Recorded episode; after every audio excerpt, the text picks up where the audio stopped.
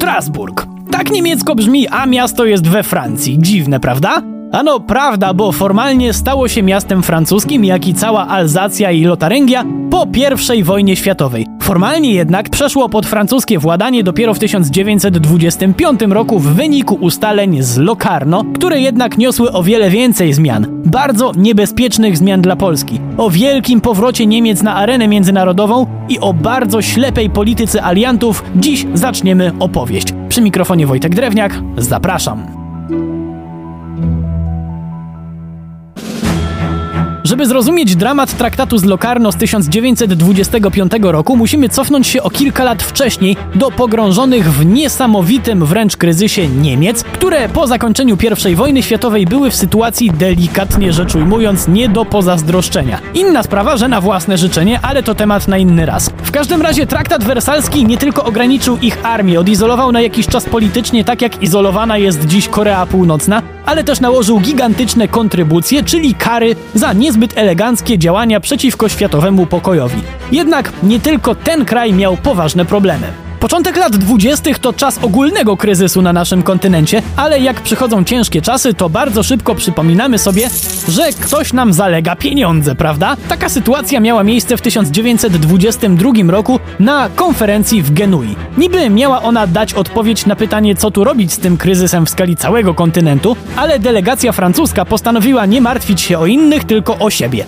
Francuzi spytali wprost: Hej Niemcy, kiedy nam wypłacicie te reparacje, które nakłada na was traktat wersalski. Obiecaliście, a my potrzebujemy kasy. No, to kiedy? Takie naciskanie to nic przyjemnego, tym bardziej dla kraju w głębokim kryzysie, który pieniędzy zwyczajnie nie miał. Czy Francuzów to obchodziło? Absolutnie nie. I tak jak przyjaciel w piosence Krzysztofa Krawczyka, Francuzi wzięli sobie sami.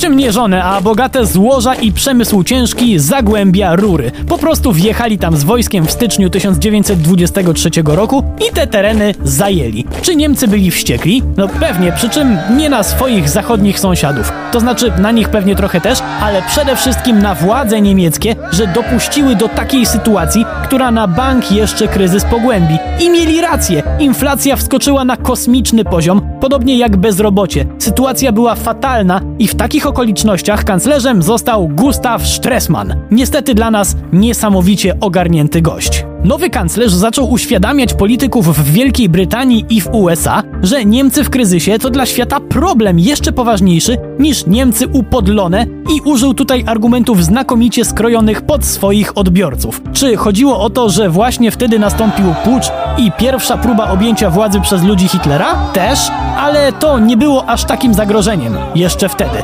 Zdecydowanie jednak pokazało, że skrajne poglądy robią się coraz popularniejsze, również po przeciwnej stronie barykady. Tak jest, komuniści lada moment mogli zacząć strajkować, a kolejnego sowieckiego państwa, tym razem w środku Europy, nikt normalny nie chciał. Poza tym Anglicy zrozumieli też, że słabe Niemcy to silna Francja, a Brytyjczycy bardzo nie lubią, jak Francja jest przesadnie silna i to już od długich wieków.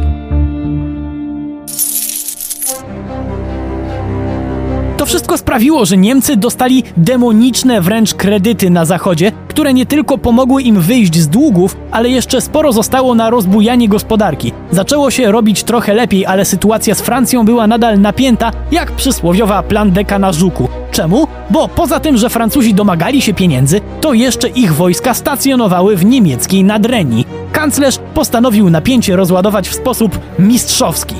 Zaproponował wielostronny pakt o nieagresji, w wyniku którego zachowane zostałyby granice zachodnie Niemiec, a Nadrenia zdemilitaryzowana, czyli bez obecności wojska. I Francuzi się zgodzili? To jacyś naiwni musieli być, prawda?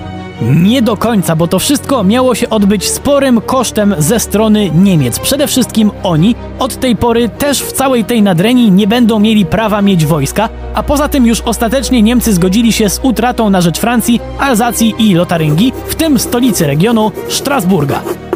Czy obywatele Niemiec byli zadowoleni? Zdecydowanie nie wszyscy, ale kanclerz uznał, że była to gra warta świeczki, bo zapewnił sobie od Francji i Wielkiej Brytanii gwarancję niezmienności zachodnich granic. A przecież był jeszcze wschód.